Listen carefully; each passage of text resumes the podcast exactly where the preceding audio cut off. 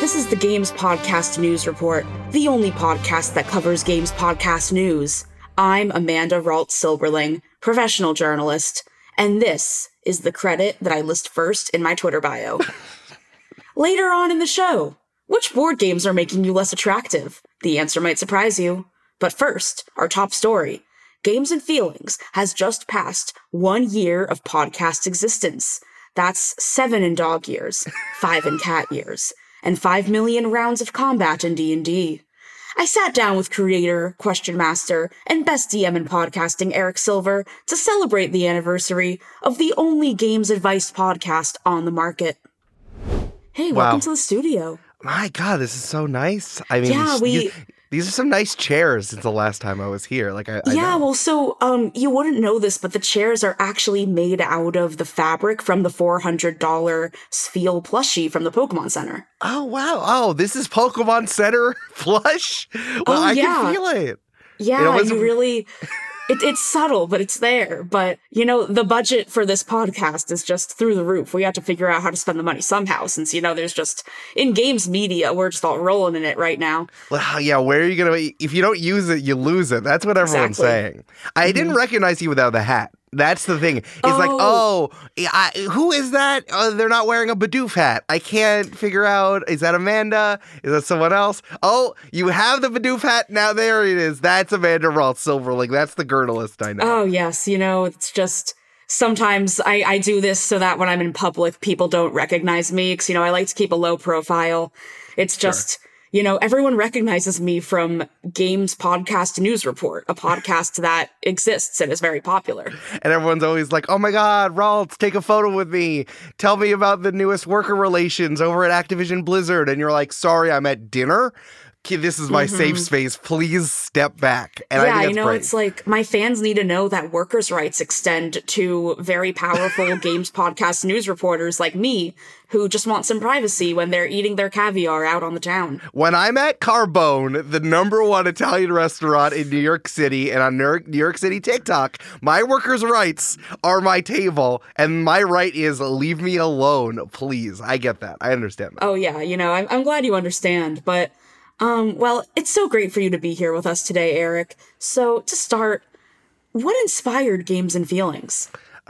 hard hitting question from the beginning. That's what I like to know. First of all, it's a wonderful occasion to be here, to be here at the let me read the name of this podcast that definitely exists Games Podcast News Report. Uh, I've listen, I've been uh, listening to the show first on radio, then on network TV, and then when you moved over briefly to HBO, and then back to network. It's it's really nice. I followed the journey for a long time. Oh yeah, the the Uh, HBO GPNR era. Is, you know, we don't talk about it, but we learned a lot. You know. Yeah, I mean, listen, the spin-offs, the the crossover with the Sesame Street, it could have been huge. It could have been huge. Yeah, I mean, we even had that feature in Succession where um, on the podcast in the show we interviewed um, Shiv Roy. Yeah. Uh, she's a gamer. People don't know this about her, but they never show it. Jesse Armstrong, it's more about on Succession what they don't show you than what they do show you. Like that's Oh, why they're only doing a few seasons. brilliant television show. I loved it when you got fired by I love when Kendall just fired you. That was like, oh my god, that's Amanda Ralts Silberling. I didn't recognize her without the Bidoof hat, but that's her for sure. Yeah, it's like you know how like Tommy Gevinson can be Gossip Girl and I can be in Succession. um, but anyway, so I re- you mean oh Tavi Gevinson from Bubble, the narrator of Bubble? Yeah, I remember Yeah. that. Yeah, she's great. so anyway, I'm so, I'm sorry, but you're ducking the question. Um, Oh, where where sorry. did the idea of games and feelings come from? Yeah, this is actually really funny. I remember coming home from uh, a party or something, uh, and I was with uh, Amanda McLaughlin, my wife, uh, and you know she's a huge fan of advice columns. Uh, she's a huge fan of advice columns. Uh, you know she's been reading Ask a Manager, which is one of our favorites for a very long time. And also, like, she's been on Dear Prudence a few times, and we've been to live shows for Dear Prudence uh, on the various iterations of it. You know, dating all the way back to I don't acknowledge anyone from before uh, from before Daniel Lavery. So yeah, Daniel Lavery, so great. Uh, and you know, we were talking about trying to do another games podcast because Join the Party. I've been doing for a long time, but it, it's very fictional uh, it being a fiction podcast requires a lot of legwork and me working with a lot of our collaborators, which I love and I love doing it. But you know, there's space and multitude for doing more than that. We've been kicking around ideas for a long time, and this is also Amanda has been like learning more about games and I've slowly been chipping away from her at her of being like games are bad and now I'm just like poking her and poking her be like nope you got to keep playing games with me you just got to do it you got to keep doing it so uh, eventually Amanda is coming around to like games. So I think we were in like a we were definitely in an Uber coming back from a party and she's like, "What if there was a games advice podcast?" I'm like, "That's an incredible idea and I'm going to make it." And eh, that happened only a year ago. I think it was also monumental and the reason why I remembered it cuz like I was in an Uber which I hadn't been in for like 2 years coming back from a, a social engagement and I was like, "Whoa, this is crazy. Look at me." So I I remember it was like on one of the streets coming up to our apartment. And she said it, and I'm like, this is a really good idea. So, does Multitude, um, as a company, patronize Uber? Um, I think there might be. um, how much do you tip your Uber drivers? Uh, enough and a lot all the time. Man, hard hitting tech journalism. I love it. Uh, listen, the only for somehow Amanda constantly has like a discount on Lyft at all times, and I, and I'm just like, wow. That's what you get for having a credit card. Absolutely incredible. I just, you know, Amanda found me. Uh, we first started dating. She found me just in the woods. She thought I was a chupacabra, uh, but it turns out it was me. I was just hanging out uh, attacking goats just to like get my arm strength up a little bit. And uh, you know, it's we've been together ever since. So it's been a really uh, a really emotional uh, half decade uh, dating her, and she's just constantly coming up with uh, more ideas. But no, she just always has discounts. I want to shout out Obi, OBI, which uh, just you can put all of your ride shares in there, and you'll figure out the cheapest one.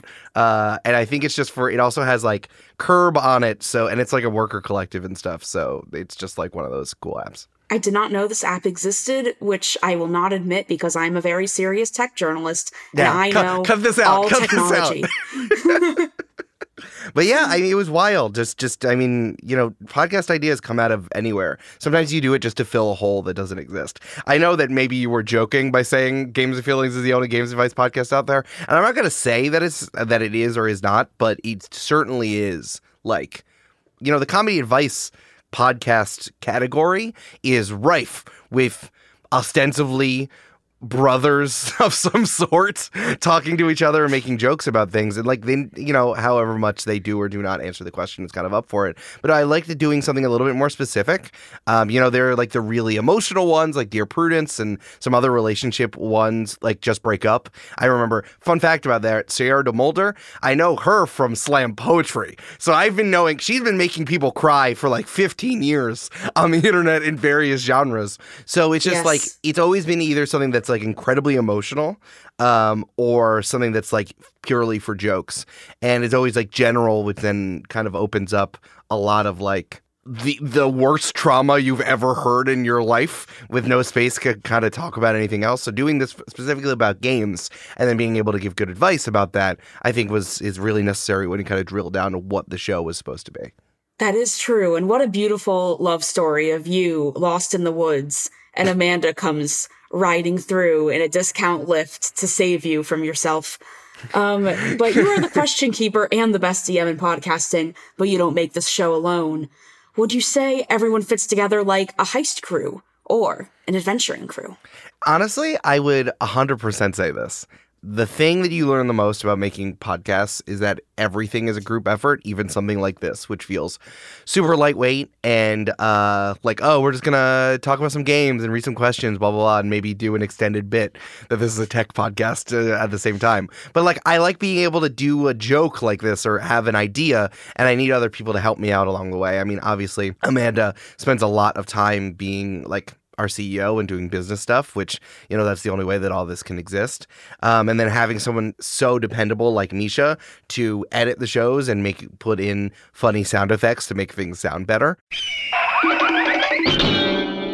Um, which is something that like I don't I can't think of on my own. Like I want that to happen. I think the best podcasts out there are when the sound design, which shows that should not have sound design in it. Hey Riddle Riddle is an incredible example of this, where like you put in a joke of sound design where you don't expect it, and then that enhances the joke that's already happening there. And I think that it's something that people don't expect at all from a conversational podcast. There's a lot of room to be funny. So Casey Tony does an incredible job of, of that, and Mischa has been doing that on the many the various shows uh, that we do here at Multitude, and I love I just love that they do it, uh, especially because they're gonna make me um, sound like a duck here from a bunch of quacking. Yeah, and I I am also still wearing the Bidoof hat, so if we could get some um, beaver noises. Do some beaver noises, yeah. I'm just gonna wear the Bidoof hat the entire time. You should. It makes you look even yeah. more professional. Um, and then, of course, like you know, being the idea to push this weekly, um, being able to mix up different show ideas. I couldn't have done that without Jasper. Uh, which is wonderful. I mean, Jasper is someone who I've like admired for a very long time because we've been talking ever since uh, Three Black Halflings got going, uh, and he's just like a good bruv that I want to hang out with. And here's the thing about being in your 30s: you got to invent a podcast to hang out with other people. So, uh, just being able to do that and throw them in, I want to say uh, congratulations to myself for getting WhatsApp so I could text Jasper whenever I want. Um, but yeah, if I, if it was a heist crew, I mean, Amanda is. I feel like Amanda's the explosives expert, much like uh, you know, business is the same as explosives. You're blowing up a bank vault usually. I Um, have heard that from the CEO at the Games Podcast News Report. you know, who's always threatening you with a bomb to stop asking for more money. Yeah, um, owned by Hasbro. Oh Jesus Christ! Um, and I think Mischa. I think Mischa has other tech skills. So we have an explosive expert, but we have like a hacker. I think Mischa's the hacker, and Jasper's of course the face. You know, J- J- Jasper's going to charm him way into any single any single situation. Man, I think I'm the wheels. I think I drive the car. You got to get there and you got to get out, and I really think that that's my job. Well, um, at the Games Podcast News Report, you know, it's not all uh, serious. We do have some fun and games, and um, in the Games Podcast News Report D and D campaign last night, we did have a skeleton wearing a hat who was uh, steering a ship. So um, that's how I like to imagine you, Eric, as the skeleton steering the ship of Games and Feelings. Is this just like Goofy, like the skeleton in Halloween Town who drives the, the taxi? Or is this like Charon, the boat driver of the dead? Um, this is a bit more like goofy. Yeah, I think this was just our DM wanted to make this person non-threatening and made it kind of like an Undertale papyrus type character. Oh, that's fair. Sure. I mean, if you just Um, want to call me Sans Undertale, that's me. Everyone on Tumblr loves me. I have one eye. I go ooh, ooh, ooh, whenever I speak. I'm exactly How the same How did as it feel? Um, how did it feel to win the Tumblr Sexy Man contest? It felt great. I'm glad I was finally recognized as a sexy man because, you know, Mm-hmm. just because I'm not six feet tall and incredibly skinny, I feel like I deserve some recognition. and uh, uh, Sans is representing, just like me, for all the short and medium princes out there. We stand a short and medium prince. Short kings, medium prince. That's me.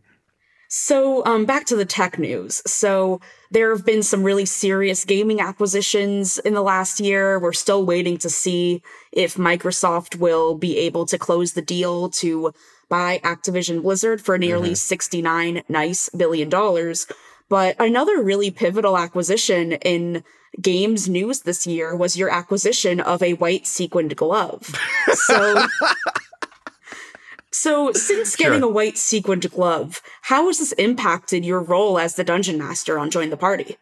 That's a very good point, and uh, I appreciate you giving me the opportunity to talk about how I begged the FTC to allow my acquisition of a white sequin glove. Um, honestly, that's also not where I thought this question was going to go. Thank you. Good, good question. Good Oh, I. I'm just improvising. You know, I'm uh, listened to like three episodes of Tell Me About It, and I can do improv now. Oh, there you, there, there you go. So you're gonna tri- you're gonna trip me up in, in the middle and say that I'm doing a bad job for sure. Um, yeah, I mean the white chicken glove is funny. Uh, I'm still kind of trying to like formulate a thesis on this, but as someone who's been like involved in loving the actual play genre for such a long time, both in podcasting and in video, especially once uh, Dimension 20 burst on the scene, there's been a real like LAification of actual play. And it's not to say that it's not great, because it is, because they have wonderful budgets and incredibly talented actors, and they all live in the same place, so they can all go to the sets in Los Angeles that are rented, and all of them can do it together. Like it's all, it's very important for that, and really makes stuff stand out, especially in a post-COVID world where we're still getting used to like actors being in the same place at the same time. But it's like even the genre itself, like this is becoming the modus operandi of the of arts. Like this is the most popular version of this version of art, which is like you need to be a voice actor and live in LA. You got to be a professional actor or an impressional improver uh, slash TV writer, and they have large budgets to do this stuff. And there's a very specific type of gameplay, which is it's always Dungeons and Dragons. It's always incredibly rules light. Actually, it's closer to like long form improv than uh, like anything that's a little bit more crunchy. Which I think that like D&D is the only game that gives you permission. Not even gives you permission, but like no one gives a shit. So they're just like, ah, I'm going to throw out this rule. It doesn't really make sense. I'm not going to follow it. It's so it's more akin to long form improv. And then like the peaks and valleys of emotion are so high. Like you're going to talk about dicks for 30 minutes. And then like 20 minutes later, someone's going to talk about like how their parents left them and they're literally going to cry on set and make the listeners cry as well.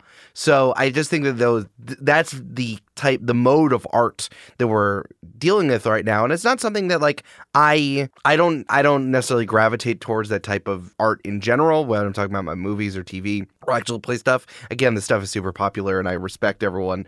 I mean, there's a, so many people love it because it's very talented, very well made. But we're trying to do something different, especially with Join the Party, which is something I'm like I want this to feel like a game. Like there should be game elements to it and that means there's fun and there's competition and there's like a challenge. So leaning into that and making sure that's part of this art is making sure the game can stand up on its own, which then means we're not always playing D&D, we're playing pl- uh, powered by the apocalypse games where form and function really follow each other. Um, or maybe I'm hacking some other stuff together like making my own game that we're going to play out it's fun. I really enjoy it, and I love melding games into fiction. And I just worry that that, that kind of stuff falls away because especially with the LAification of it, it becomes more of like the entertainment business. So it's like, well, money and famous people are behind it, so it must be the only thing that exists. And then what people pursuing this this art form only kind of do this thing. So I've been thinking about it a lot and kind of buying the uh, glove and having my heel turn and saying I'm the best DM in podcasting. I think it's just been my giving myself permission to like say that I'm doing something different and I think I'm really good at it. And hopefully, uh, everyone listening will also feel, you know, permission to say it out loud. In the great Stan wars of the internet, like, you know, it's, it's, you can still talk about like smaller stuff and it's just, I don't know. I have a lot of feelings about it. So that's the best I can kind of say at the moment. Damn, Eric Silverhive, rise up. um, yeah, all my silver streakers out there. My silver, silver server. my silver, silver server is snakes. I see like silver no. snakes. Yeah, no, no, Legends that's of the Hidden Temple. Which one is that? I feel like it's like silver cheetahs or something. no. something. It was silver snakes. Yeah. Okay, cool, cool. Um, I was a red jaguar myself because the silver snakes were always absolute nerds. So silver snakes rise up. go on Tumblr, go on Twitter, tell your friends that I'm the best DM in podcasting. Damn. Um, I did have a really uh, not to you know, as a very serious journalist, I rarely talk about myself, but I did have an experience the other night where I was watching the mediocre Netflix show Jewish Matchmaking. Oh, and, how's that going, by the um, way? It was fine. I mean, I do think it's funny that I do know someone who knows someone who was on the show, which is proof that Jewish geography is a real thing that somehow works. But as I was making my own D&D spell cards because I'm very committed to not using D&D Beyond because Sure. in my job as the host of Games Podcast News Report, I'm looking at screens all the time. And I prefer to not look at screens when I'm hanging out with my friends. That's a good Um, idea though on its own because you can also cut down the text and they can be it can be bigger on the spell cards that you print out. Yeah. Yeah. So I was I was just like watching Jewish matchmaking, writing some spell cards, and then this guy is like, "Oh, so here's my uh, Game of Thrones tattoo, and then this is my tattoo written in Elvish." And I was like, "Haha, nerd!" And then meanwhile, I'm writing down like, "Here are the rules for like thaumaturgy, or like however you say that cantrip." Um, I also am trying really hard to get the line they're called cantrips, not cant trips into something, but it hasn't really come up yet. But it's, you know, I think you can do that for sure. I that opportunity is absolutely going to arise, uh, Rolf. yeah, it's like sure. when when you run out of all your spell slots and then you use kind of like not the greatest thing at your disposal, but you have to use a cantrip because you don't have any slots left, and then you're like, well, they don't call it a cantrip for nothing. Oh what? Oh what? Your little, uh, your little El- Eldritch Blast is going to defeat me, Diedrich the Dark Knight. And then uh, Wolf Kaminsky says uh, they're called cantrips, not cantrips, and then uh, Diedrich dies. Oh yeah, for sure. Well, also now I'm playing a cleric as well as um everyone, you know, everyone knows from Interplanetary 20, my hit actual play podcast, you know, Wolf God. Kaminsky, my uh my warlock who is well known by the masses. Named after your dentist, of course. Oh yes. Um this this episode is sponsored by Kaminsky Wolf Dental. I'm so glad you could get that ad that ad sales. It's been a tough market. That's good. Oh yeah, you know, I mean, I I uh, collaborated with Amanda McLaughlin before this podcast to like you know see if I could help with some ad sales because as a very professional games journalist, uh, news report podcaster, that's something that I think about. You know, the business behind the games. Yeah, and, luckily you uh, have you have ads that reflect your your your values, and I think that's important. Yeah, and my values are that everyone deserves a dentist who writes in your file tearful. Oh, It does say that in my file at Kaminsky Wolf Dental. that's incredibly funny. I did not know that. it is true. Like I'm afraid of the dentist. Sure. I get nervous, you know? It's um speaking of getting nervous. Wait, was it tearful appreciative? like, does I'm Wolf Kaminsky know? Wolf Kaminsky, the dentist, does he know about the Tumblr adjectives to put in so that when someone's actually looking at a file, they know it's tearful understanding? Or was it just tearful derogatory? I don't know. I think I'm trying to remember the exact wording, but it was like patient was nervous and tearful or something like that. Oh, that's fine. That's more, that's pretty descriptive. That's good. Mm-hmm. Yeah, which, you know, I do get nervous and tearful. And so I'm wondering, did you feel nervous and or tearful when you pushed Games and Feeling to a weekly podcast with, you know, content like the advice episodes, bringing in Jasper as a permanent guest, the replay, and of course, everyone's favorite podcast with an acronym that everybody knows and uses all the time, with a Pitasine. Yes. Uh, you know, it's funny. I mean, I feel like so many shows need to be weekly right now, unless you have a really good reason. a really good reason like you're making a podcast that is barely breaking even and one of you is a very serious games journalist and one of you is a corporate lawyer Yeah, that's a really good reason. If you're doing it for fun, I mean, profession. I'm saying like business professionally. I think that's always the Yes. thing I need to say. That like when I give this advice, this is like for for my full time job currently right now. Is like I this needs to come out, and you know, games and feelings. I wanted to do more of it. Also, it was like too guest dependent, which is something I always tell other people not to do. Uh, but I kept needing to have two guests on, and also I wanted to shout out the other people, like all the people at Multitude and the various guests that we've had on um, over this last year. Like they're all incredible, and it was so nice, like having Jenna Stoeber on, uh, and having uh, Jeremy Cobb on, also from Three Black Halflings, and also like Julia and Brandon coming on as well. But I, I just wanted to have someone else who it was fun to be around, and Jasper's always super fun to be around. And again, I want to spend more time with him, so I locked him into a podcast.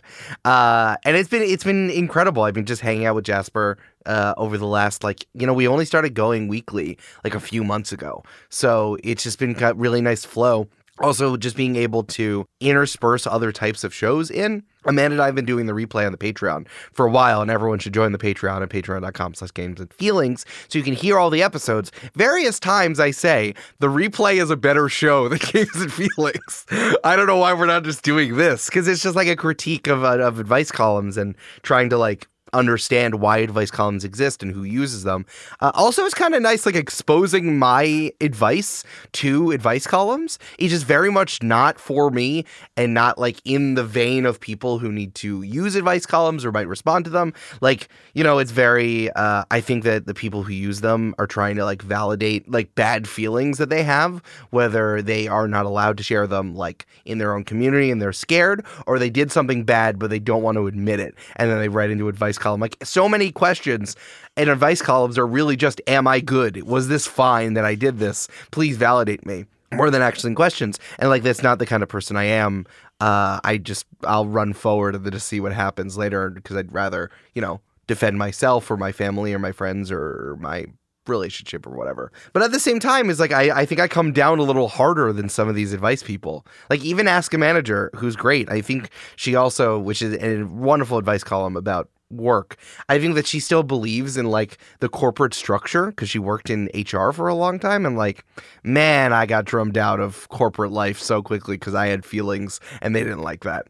Um, and it's just like, especially in 2023, examining like the capitalist structure, which I think is games and feelings at large, but also a lot of these advice columns about like you know so many are about manners and who's supposed to pay for stuff or blah blah blah it's like it means so much different i think to me in 2023 also i'm so happy i got to bring back Whiff Potasane. I know. I love Whiff Potasane. I listened to it in the pandemic before I knew you because I was just like, this is nice to just hear people talk about Pokemon. yeah it's nice i mean i was also trying to use it as like a way to make more friends like invite See, people that's the, the secret. You have to podcast to make friends. Yeah, and also just like, hey, I don't have a real good space to say nice things about you because it's uh, May 2020 and everyone's being really fucking weird.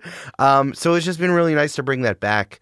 Um, and just kind of expanding the space a little bit. I mean, the, the birthday episode that came out was really sweet and it kind of made the whole thing worth it. And I was just super happy about that. And, you know, you also get to reveal that people like Pokemon. You, Yeah. Unless they're saying it like explicitly, you wouldn't know that someone loves Pokemon.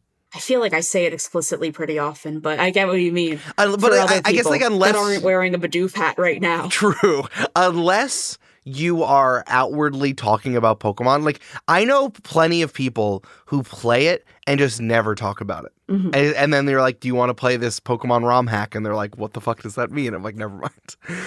Speaking of which, have you started playing Pokemon Emerald Rogue? I want to. Here's the problem. Uh, so you told me about it. It seemed really great. I've watched a bunch of uh, actual plays of it. Or sorry, I watched a bunch of YouTube. vi- Actual plays. not actual plays.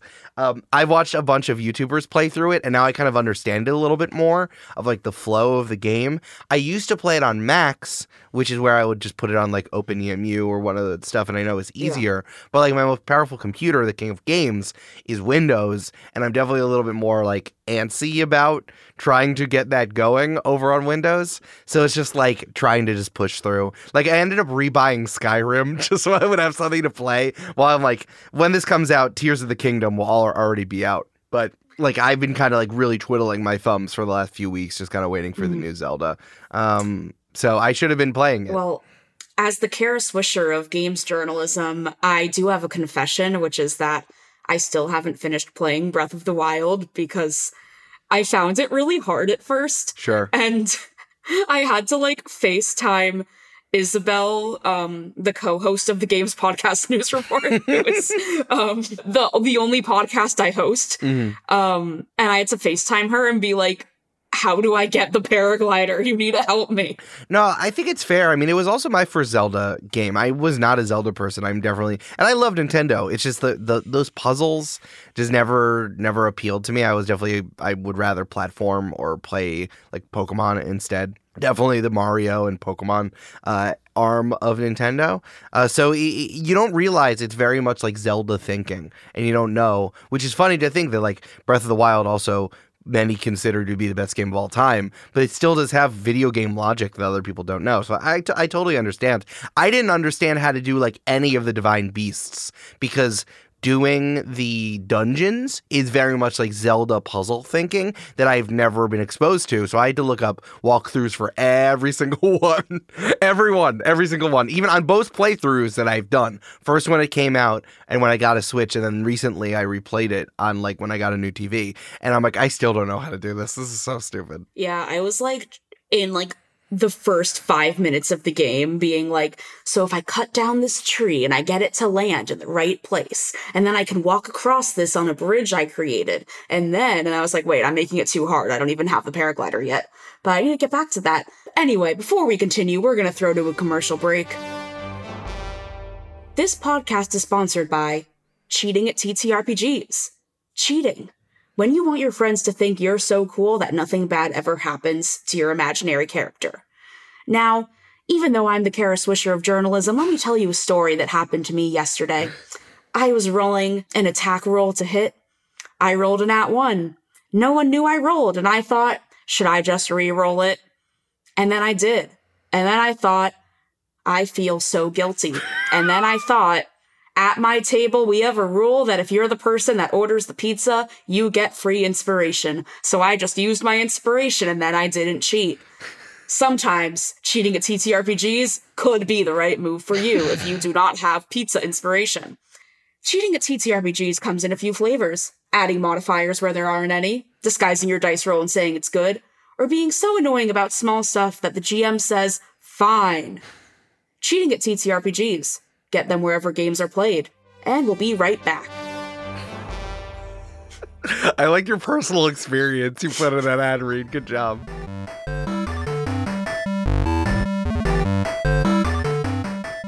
Hey, it's Eric, and usually I have a snack here, but I would love to share part of a message from Polly Burridge, our first producer level patron.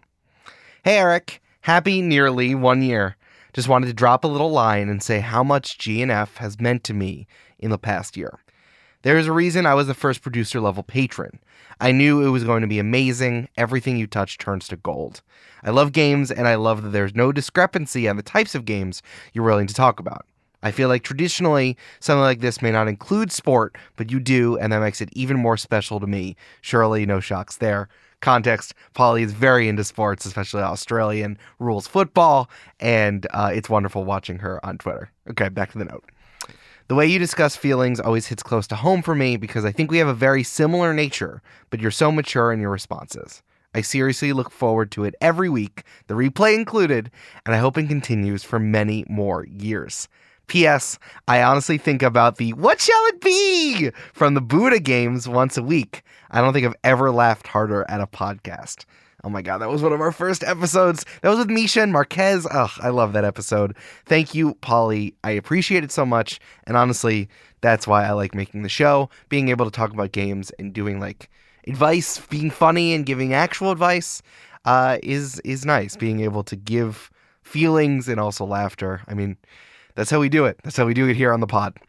If you want to give us an anniversary present and support this wonderful independent content, come on over and join the Patreon. You're not just doing it for fun, you get the replay, which you're already getting on the main feed, but you get Patreon versions of it. I think you're really going to like it. We're also going to do ad free episodes very soon. So if you can get that RSS feed that you get from Patreon, then you're already in there. You're already in the mainframe. That's going to be easy for you. Patreon.com slash games and feelings.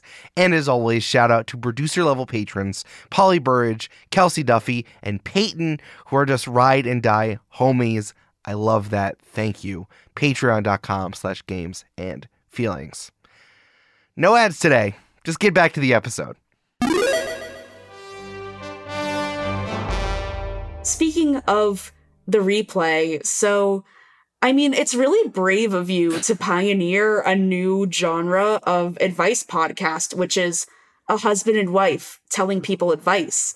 Like, no one has ever done that before, especially not anyone who also has a brother.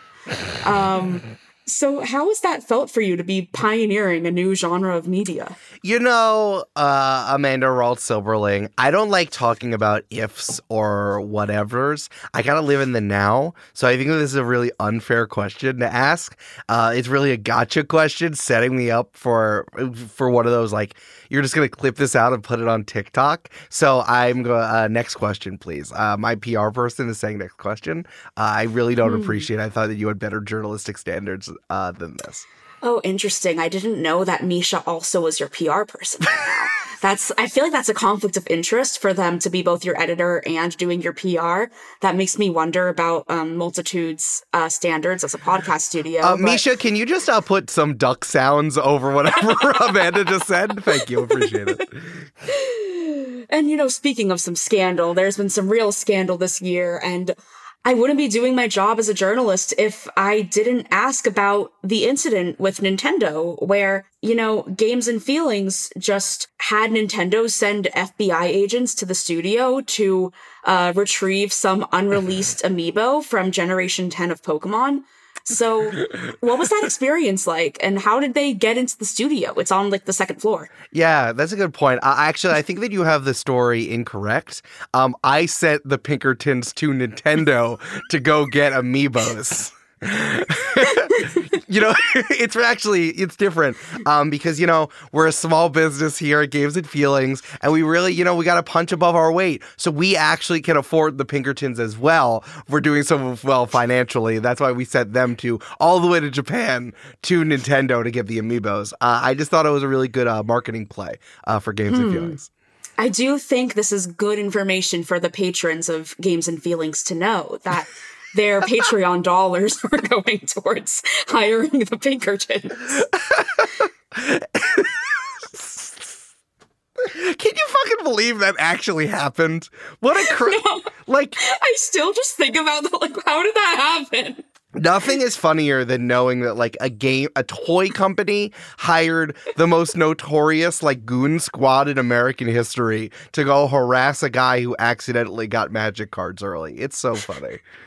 There was a question about the Pinkertons on Jeopardy last night, and I was like, "Oh, I know this. I just read the entire Wikipedia page of the Pinkertons like two weeks ago." Here, I would I want to let's answer this question in a different way. Um I just think it's wild. I wasn't prepared. Like obviously the world's pretty dystopic in the way that companies are running them shit their shit right now but i didn't know it would affect games so much. Like obviously when we started kicking around games and feelings like all the activision stuff been going on and of course like the me too movement and their intersection in games and games media and games like creation and we're all living in a post gamergate world that like people can just just knowing that the right wing can mobilize like that and ruin people's lives like that's just out there and that's the thing there. But like at the same time it was like oh gamers are just you know gross guys, you know, capital G gamers, and like we're trying to create a new space for more for people who think about this a little bit more complex. But I didn't know this was going to directly intersect in the thing I like, which is like how many unforced errors there's been on behalf of Hasbro and Wizards of the Coast and like tabletop RPG Twitter. I just wasn't anticipating that. Um, and it's been great to be able to talk about that freely and talking about uh, labor rights and workers' rights um, on the show. I just wasn't, I just didn't think it was going to be so much of a focus uh, that it was going to be that easy for laymen to talk about so many hilarious scandals as opposed to like, you know, digging into um, video game companies like investor talks and trying to like glean this from from secrets. It's just it's just out there. No, it's so funny how I went to a party a couple weeks ago because I go to parties, even though I'm the Kara Swisher of games journalism. But um, How are how are people Um, supposed to know you're Kara Swisher if you don't go out there and go to parties for sure? yeah, I did meet real Kara Swisher um, in real life Mm. uh, a couple weeks ago. She was just like a person. I don't know. That's the Um, thing about like journalists in like their 40s and 50s. Like they have like 10 million dollars and they still dress like your mom. It's Yeah. wild. Yeah, she was just like, I'm texting my son about Snapchat, so I know what to ask Evan Spiegel at this thing later. Which is honestly a good, like, I mean, I do think that's like a good idea as a journalist to like talk to young people about things that young people are using. But it's you are not young, young people, it's your son. You always know that it's just their children. I mean, this is where Kara Swisher, Bill Simmons does this all the time. It's so funny. Yeah, but so you know, as the Kara Swisher of games journalism, when I was at this party, someone was talking about the D and D movie, and I was like, "Oh yeah, I don't really know if I want to see it. Like, feels just kind of like."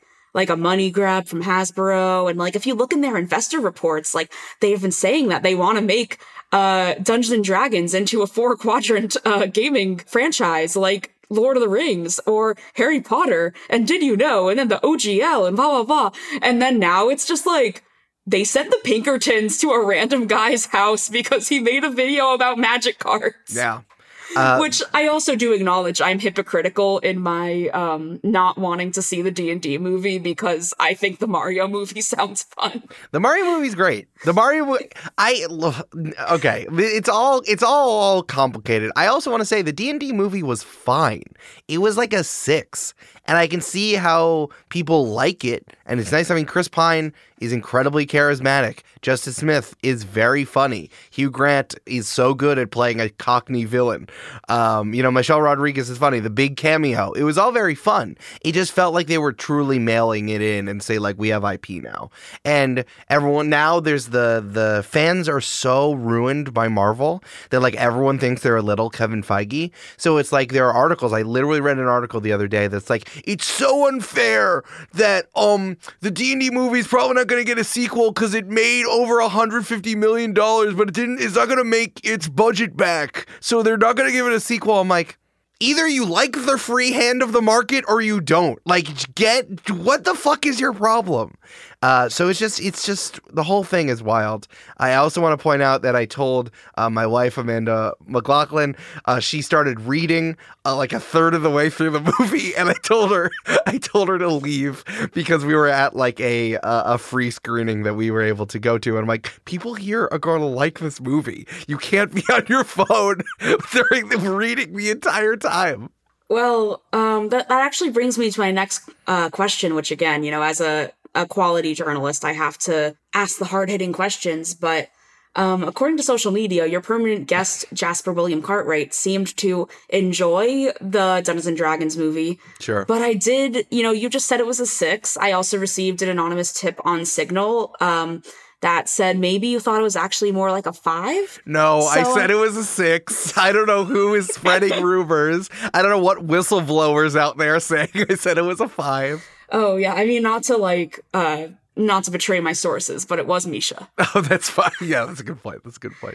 But, you know, how has this disagreement impacted your relationship with Jasper? Something I love about Jasper, and this is why he's infinitely more successful than me, is that he genuinely likes a lot of things.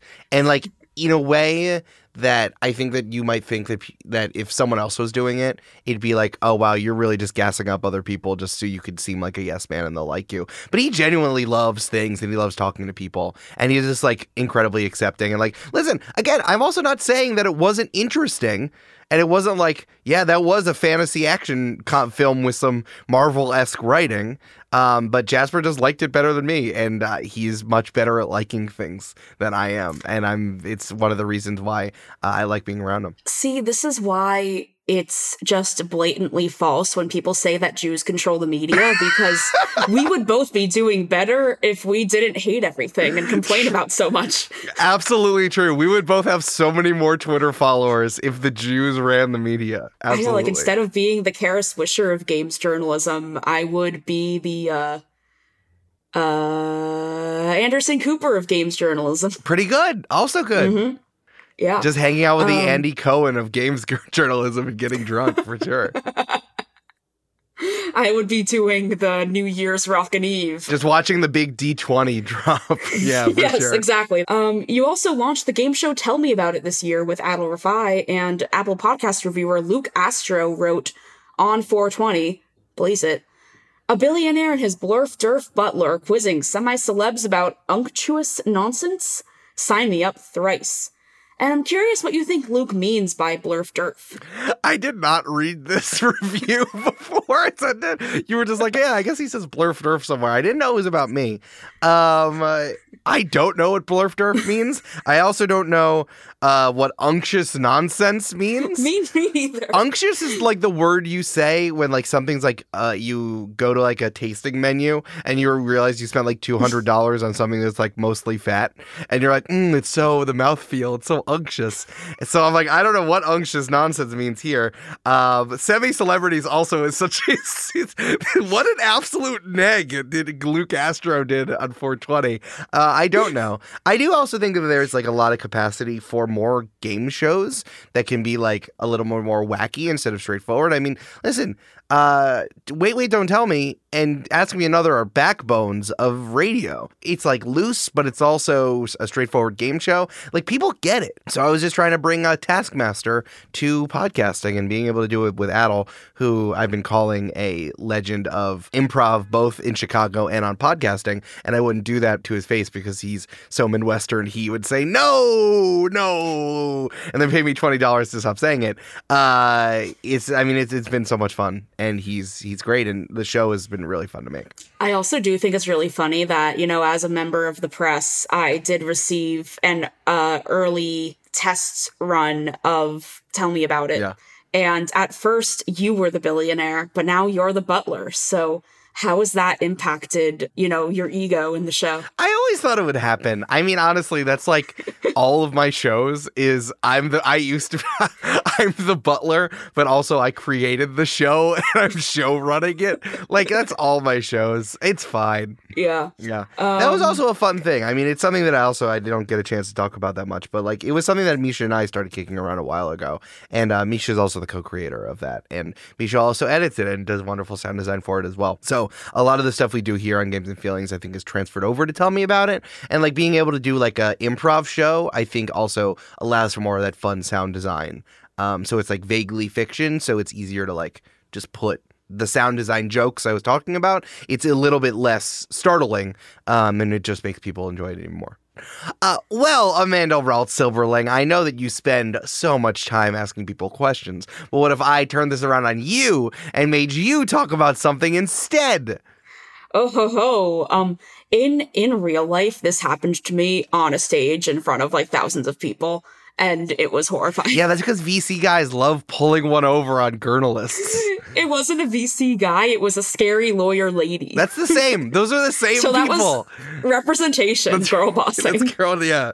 That's truly girl bossing trying to pull one over on a journalist on a stage. she was like, Well, why does it matter what the percentage of adult creators versus non adult creators are on OnlyFans? And I was like, Because the working conditions are different and the things that they have to deal with are different with like legislation. Because they're and, like, children, you ghoul. what the fuck do you mean? See, this is why no one gives me jobs because I called someone a ghoul on this podcast. Um, Haha. yeah, but hey, I have two th- two pieces of news I would love to talk to you about because you know you are a tech journalist alongside being the host of the Games Reviews pod news podcast. I can't remember the name of the show. it's um damn you're f- name five of our songs we're the games podcast news report Yeah. um which as i mentioned is the first credit i list in my twitter bio That's true. That's true. So I have two pieces of news here I would love to talk to you about. One is a depressing news that I would like to try to find uh, find some positive lining on it, which you'll hear uh, in a moment. Um, and the second one is about uh, things you don't usually talk about on podcasts. So which would you like to talk about? We'll probably have time for both. So please, Hmm. Oh, uh, Uh, whatever you want first. i just kind of like blanked out um Okay, we'll do the first one then because it's about the American military. So we'll start there. hell yeah Uh, this uh, this recently came across my transom, and it's the wildest shit I've ever seen. Uh, I saw it on Reddit, and I had to run it down to be like, this can't be real. Oh, it's real. Um, here is a press release from the Navy saying the Navy Sea Lions love video games. Imagine being the person who is doing pr for the navy and then writing about the video games that the sea lions are playing apparently The, the only thing about that is like they're also in the Navy, so I think they're okay with it. Like, imagine you're in the Navy and you do PR. Like that's that's wild. Um, oh yeah. The the short answer i'll include a link to the episode in the episode description to this thing but it's like because also it's pr from the navy so it's pretty pro navy but basically they're training sea lions to use rudimentary video games part of some program of video enrichment for sea animals and i'm just like why are you do why does the navy need to do this? Like why is this a specific program? Apparently 300 people care for the program's more than 120 sea lions and dolphins all of which are trained in reconnaissance and recovery tasks that marine mammals can perform better than humans But don't worry, enrichment activities such as open ocean swims, playtime and with toys, and now video games are central to their care. So basically, the Navy has adopted some sea some marine creatures to make them do marine stuff for the Navy, but also they're calling it like the same thing as when you throw a watermelon into a tiger's cage. So this is like instead of the TSA having dogs that can smell weed, this is like the Navy having dolphins that can retrieve like weapons from the sea. I think so. I think it's also really funny that they're doing like an Ender's game for sea lions. they're like, Sea Lion, you're so good at the video game. Do it in real life. I don't want to talk about this anymore because it's absolutely fucking bumming me out. So, as a tech journalist and someone who also loves games, the, the like dystopic thing I was talking about with companies earlier, like, man, how do you feel good about some of the news that's coming out? I think the only thing is that like it's so fucking goofy uh, from the bad guys that it actually is like easy to kind of like mobilize around it. Um, but I just wanted you, I just wanted you to know because you're someone who has to deal with Elon Musk quite a lot more than I do.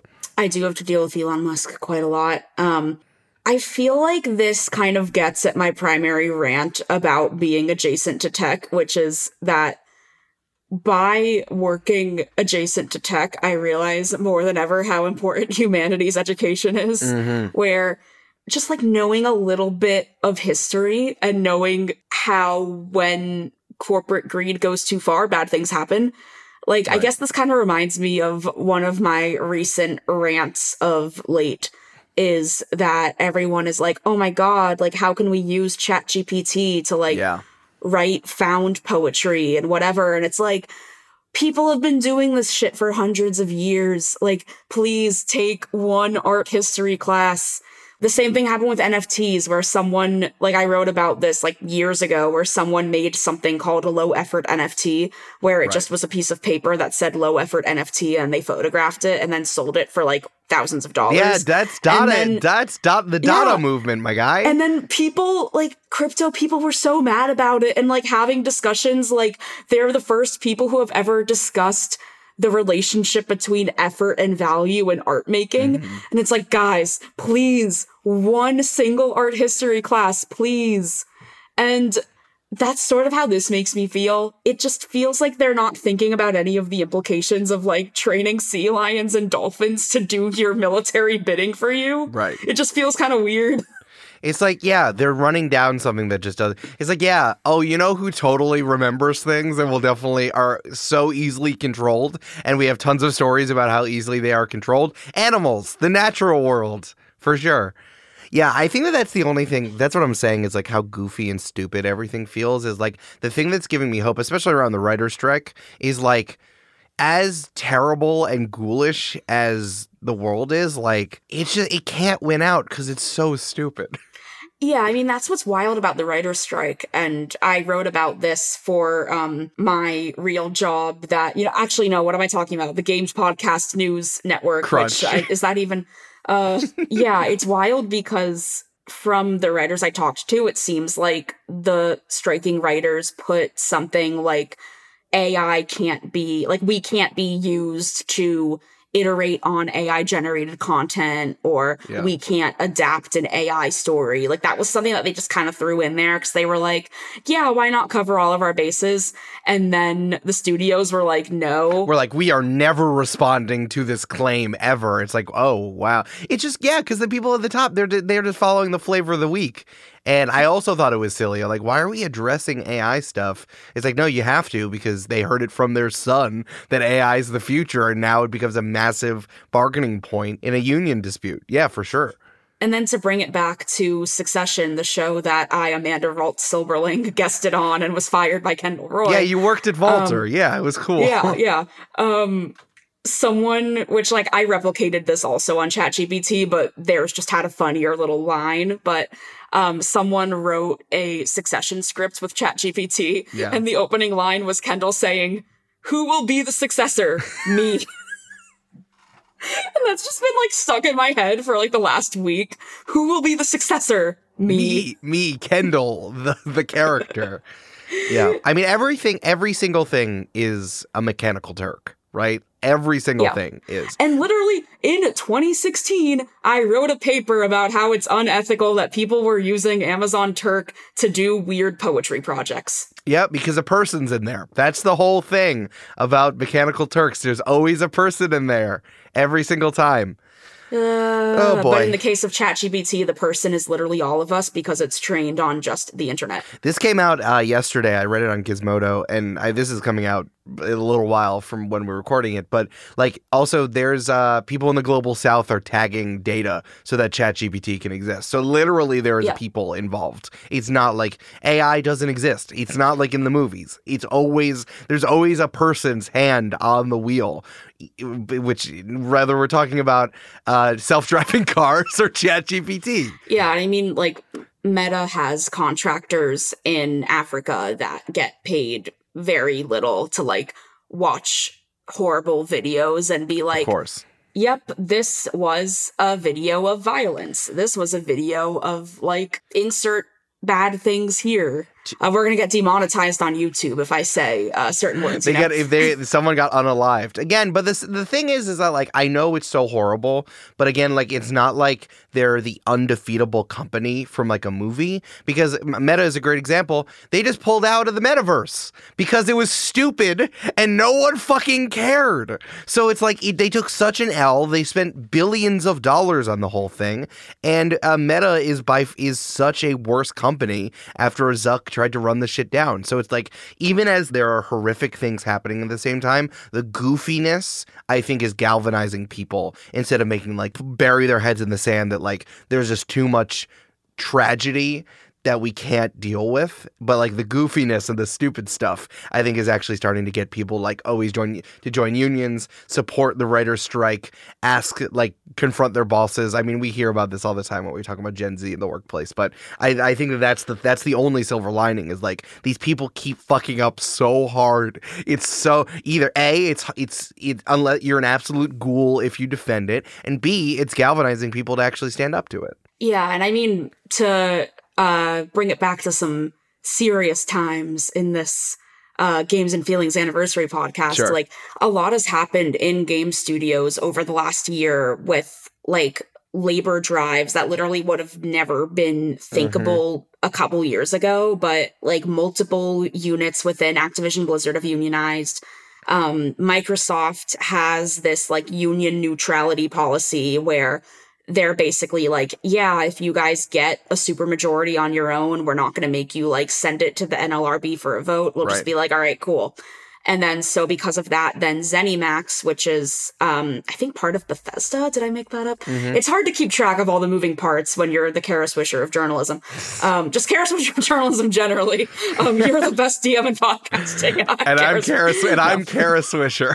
and you're listening to Pivot with Scott Galloway. Oh my god, yeah, I've, I've been Scott Galloway the whole time. God. I understand your point. I also don't want to make light of this, but I think that this is the thing. Is like if the story didn't come out that like bros were drink were like messing around with people's breast milk that they were pumping, I don't think like you need the ridiculous story or the the to shake you out of like the banal evil of these corporate existences. I think is like the only like they're not even good at being bad. They're just bad. Yeah, I mean, also we see so much good happening, Yes. but we're not seeing all of the bad. Like a group of like 150 people at Sega's headquarters in California want to form a union, and I wrote about them wanting to form a union a couple weeks ago, and then I looked on the NLRB page yesterday, and it says that they hired Littler Mendelson to be the lawyers for Sega Yes, Sega and did, yeah. this is the union busting company that is like behind Amazon and Starbucks, which also then somebody told me that they think Sega might have hired somebody else, which that's just hearsay. I'm Sure. I'm doing journalism in real time. I don't know what the exact truth is, but if you do go to the NLRB website where they have the Sega case open, it does say that Sega hired Littler Mendelson. And this is also funny because the president of Sega, his response to the initial like announcement that they wanted to unionize, in an email he was like, you know, I don't know much about unions, but it's time to learn, and then we'll like regroup. And it's like, I, I learned guess and you- I hated it. Yeah, for sure. I learned and I hired the most notorious union busting law firm. Nothing is going to be more galvanizing to for people to stand up is like all the Sanic memes that's going to pair along with Union drives. Like again, they they should start making better 3D Sonic games before they start Union busting. Again, Starbucks. Like Howard Schultz shouldn't be so much of a goddamn clown if he wants to continue to like have economic dominance. You know what I mean? Yeah. It would be lovely if people would pay people. Yeah, and I think what it will happen because they keep getting absolutely clowned on. All right. Well, that's it for us at Games Podcast News Report. I'd like to thank my producer, Patty Wampus Jones. I didn't read this before. My editor, Maximus Alphanumerical, my co-host, Scott Galloway, and our engineer, Good Audiobot 5000. For legal reasons, meaning that she's legally threatening me with two broadswords, one in each hand, I'll thank my lawyer, Isabel. I'm Amanda Ralts Silberling, and that was all the Games Podcast news that was fit to print. Wow, great show. Great show. I agree. That was great. Yeah, I really I learned a lot about, you know, your creative process. Yeah. Yeah, contemporary poetry, huh? I wouldn't have thought. Oh, yeah, you know, it's just really like the teleology of it is very uh, similar to games Damn. and, you know, the meta narratives at play.